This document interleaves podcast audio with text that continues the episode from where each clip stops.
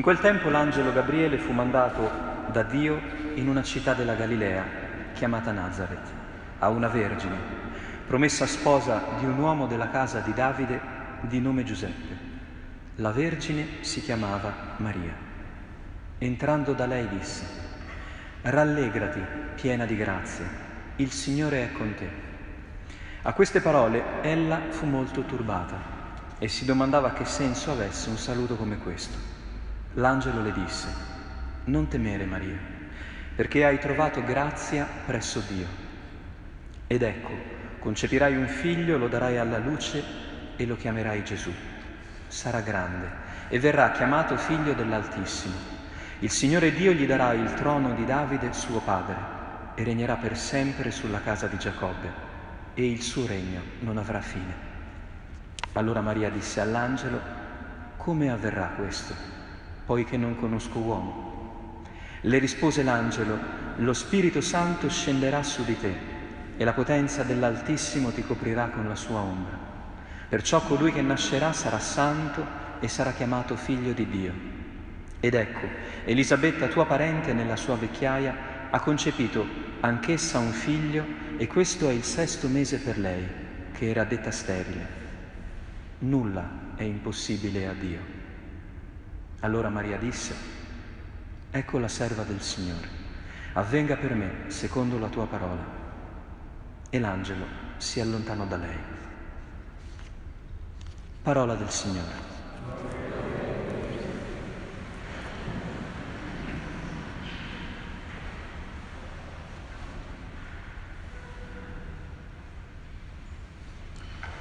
Parliamo di Maria e della sua concezione senza peccato, ma poi diciamo anche una cosa su Giuseppe, o non possiamo non farlo oggi. Come mai a Dio è venuto in mente di fare questa cosa? Beh, un giorno si è alzato e ha detto, ho bisogno di sbiancare il cuore di una creatura e ha scelto Maria eh, per questa rivelazione. Lo potremmo spiegare in un modo molto semplice. La teologia francescana, noi siamo stati dei grandi sostenitori di questo dogma, dice così, era conveniente farlo, dequit, potet lo poteva fare e quindi l'ha fatto. Chiediamoci perché era conveniente per Dio fare questa cosa. Ce lo ha spiegato un po' la Genesi, se riusciamo a rileggere questo racconto sentendolo un po' vicino a noi. Che cosa ci dice Genesi 3? Che un giorno Dio e l'uomo hanno cominciato a giocare a nascondino. O meglio, noi abbiamo cominciato un gioco un po' delicato con Dio. Abbiamo cominciato a nasconderci. Eh, vi ricordate quando da piccoli, chi ha un po' di capelli bianchi come me, si giocava così, nelle piazze, in montagna, al mare, no? ci si nascondeva e uno doveva cercare tutti. Finché un gioco di questo tipo è bello. Ma pensate quando questo gioco lo facciamo nella vita adulta. Cominciamo a sottrarci agli altri intenzionalmente. Si capisce come mai dopo Genesi 3 c'è Genesi 4, Caino e Abele. Quando scegliamo l'ombra e il nascondimento è anche l'origine di ogni conflitto, confronto, violenza. E infatti vedete che tutti i film, le serie televisive vanno a raccontare questo. Eh, ora c'è questa Squid Game che ha fatto tanto scalpore, no? Ma sono, i film sono sempre, c'è sempre un po' di sangue, un po' di uccisione, un po' di competizione, no? Perché? Perché noi la vita la conosciamo proprio come Genesi 3 e Genesi 4. Ci siamo nascosti da Dio e in questa illusione di nascondimento da Lui, perché nascondersi da Dio eh, richiede un bel lato di superbia a monte, tentiamo di fare sfogare tutta la nostra rabbia, la nostra violenza, la nostra frustrazione. Ora, se questa storia la conosciamo tutti, capite, mettiamoci nei panni di Dio, come far finire questo gioco crudele, delicato e macabro di uomini che vivono nel nascondimento? Ecco, Dio non fa come facevamo noi quando giocavamo a nascondino, che viene a stanarci, si dice addirittura che passeggia in Genesi 3, per non mettere ulteriormente in imbarazzo chi si sta già nascondendo. Se leggiamo la storia della salvezza, cioè la Bibbia, ci accorgiamo che Dio ha cercato di salvarci da questo nascondimento in un modo molto semplice, facendoci dei doni. Come che fai a far venire fuori dalla tana qualcuno? Gli fai vedere una cosa bella e se non basta gliene fai vedere un'altra e poi un'altra ancora. Perché quando c'hai fame, dopo un po' a sentire l'odore di qualcosa di buono da mangiare, vieni fuori. Questa cosa nella scrittura si chiama grazia. Ha usato la grazia, che è anche un modo per, potremmo dire, una certa delicatezza, una certa eleganza, Dio per salvarci. Ma più radicalmente ha usato i doni, i regali, che sono la chiave più infallibile per conquistare qualcuno che ha il sospetto che noi ce l'abbiamo con lui, fargli dei doni, riaccreditarci davanti ai suoi occhi, non come un rivale da temere, non come un Dio inaffidabile o oscuro, ma come qualcuno di alleato. Ecco, Maria è la creatura su cui Dio investe tutte le sue, la sua ultima chance, che è il figlio, perché il dono, eh, questa serie di doni no, doveva culminare poi in Cristo, il dono dei doni. Che cos'è che ha donato Dio all'umanità? Suo figlio. Ma questo ce l'aveva in mente fin dal principio, dice San Paolo. Non è stato un escamotage, così come dire, va bene, dai, ti do un euro, ti do due euro, te ne do cento. No, no, cento euro erano calcolati fin dall'inizio. Solo che bisognava iniziare eh, con dei piccoli segni che indicassero il grande dono. Ecco, quando si è trattato di dover dare il dono dei doni, Dio ha detto qua non devo più sbagliare, devo atterrare in un'umanità che ormai mi è nascosta, ho bisogno di una pista di atterraggio. E allora ha creato il cuore di Maria libero dal peccato. E potet, dicevamo, no? Dequit, potet, lo ha potuto fare perché, dice la preghiera iniziale, perché già, aveva già deciso di dare al mondo suo figlio che sarebbe morto per tutti. Capite? Quindi aveva il capitale per poter fare questo investimento. Anche se lo ha fatto un po' in anticipo, eh, lì chiederemo a lui come ha fatto a fare questo trucco. Usare dei soldi che non aveva ancora incassato, non lo sappiamo, ma lo ha fatto. Cioè ha applicato a Maria gli effetti della Pasqua di Cristo, eh, li ha retrodatati. Non sappiamo, glielo chiederemo come, come funziona questa cosa.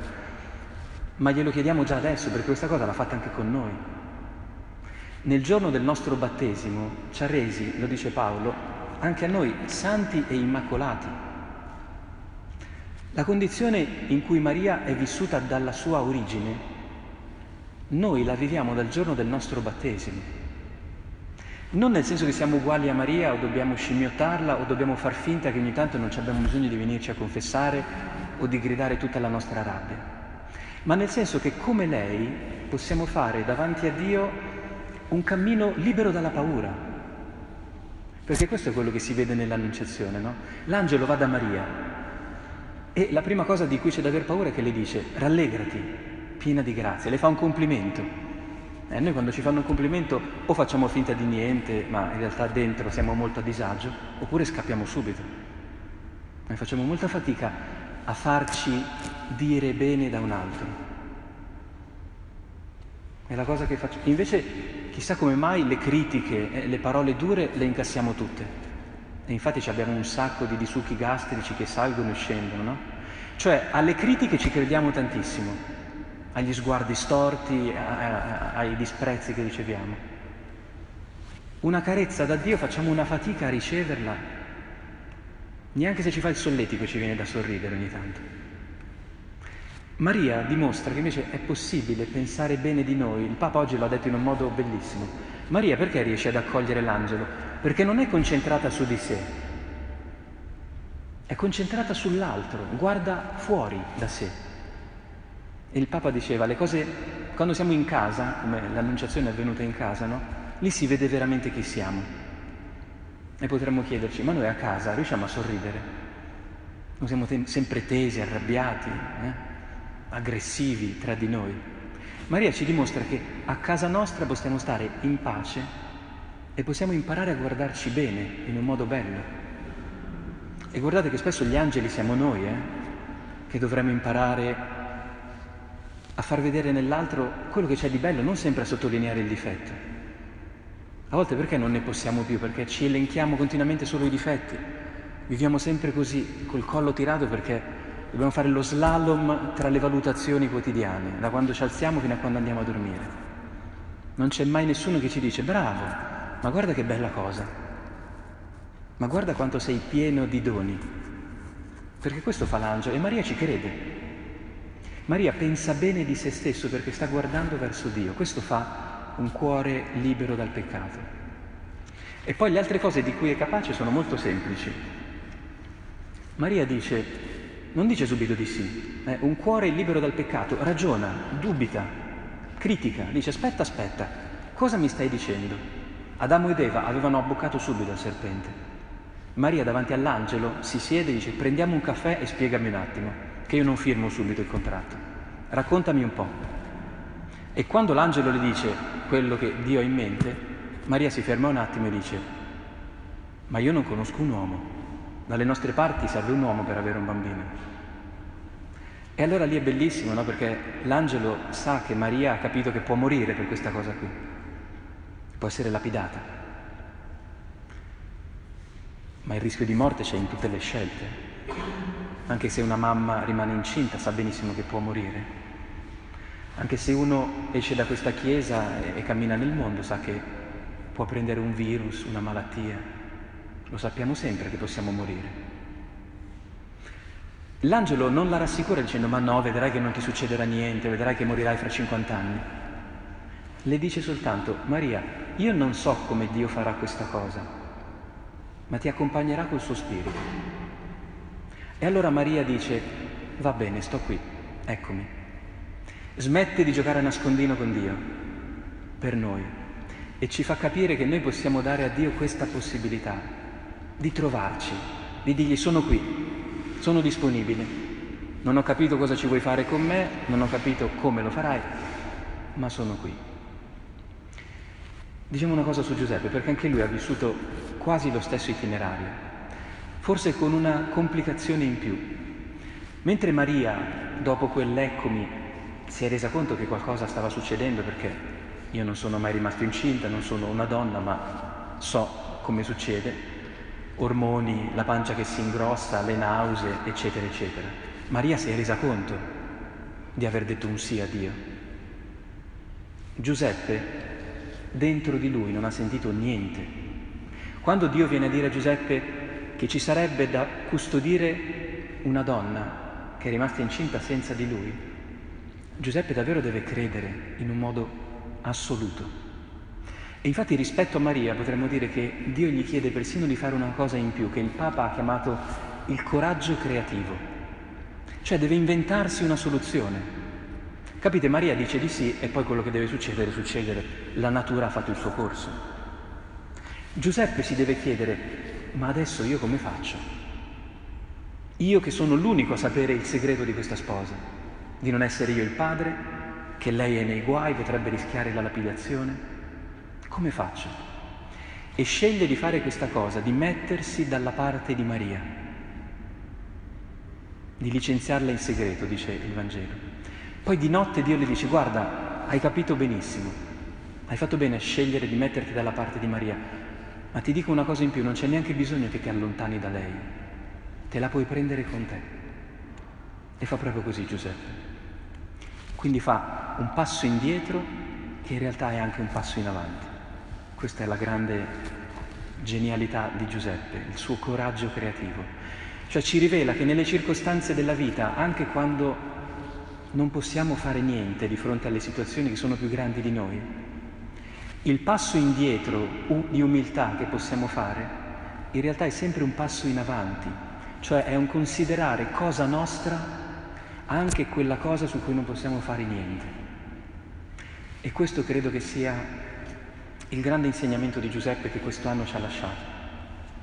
Viviamo tempi molto difficili, apparentemente, la Chiesa è molto in crisi numericamente, la società vive grandi trasformazioni, sembra che ci siamo obbligati a fare un passo indietro, anche la pandemia ce ne ha fatti fare enormi.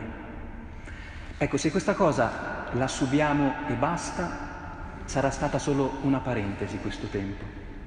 Se invece avremo capito che quando la storia ci stava spingendo indietro, in realtà Dio ci stava chiedendo di assumere con maggiore responsabilità quello che ci stava davanti agli occhi, come tutti siamo chiamati a fare adesso rispetto al mondo, al cosmo, al pianeta, all'economia, tutte le sfide che stavamo vivendo, dopo la pandemia o le vivremo con maggiori responsabilità o ci schiacceranno ancora di più e l'abbiamo capito benissimo. Questa è l'annunciazione di Maria e di Giuseppe.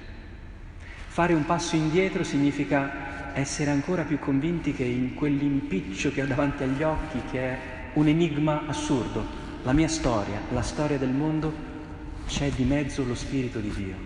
E io non devo salvare il mondo, non devo fare tutto io, io posso fare la mia parte. Però quella mia parte spetta proprio a me. Se in Maria vediamo l'Immacolata Concezione, noi vediamo in Giuseppe gli effetti di questa iniziativa di Dio. A causa di Cristo Dio ha potuto rendere il cuore di Maria terso, puro. Ma in Giuseppe vediamo cosa possiamo fare noi a causa di Cristo. Generarlo, come ha fatto lui. Custodire quei germogli di vita che sono affidati a noi, altrimenti la vita lì non verrebbe fuori. Questo è il compito di Giuseppe, ma questo credo che sia il compito di ciascuno di, lui, di, di noi, che questo anno ci ha affidato.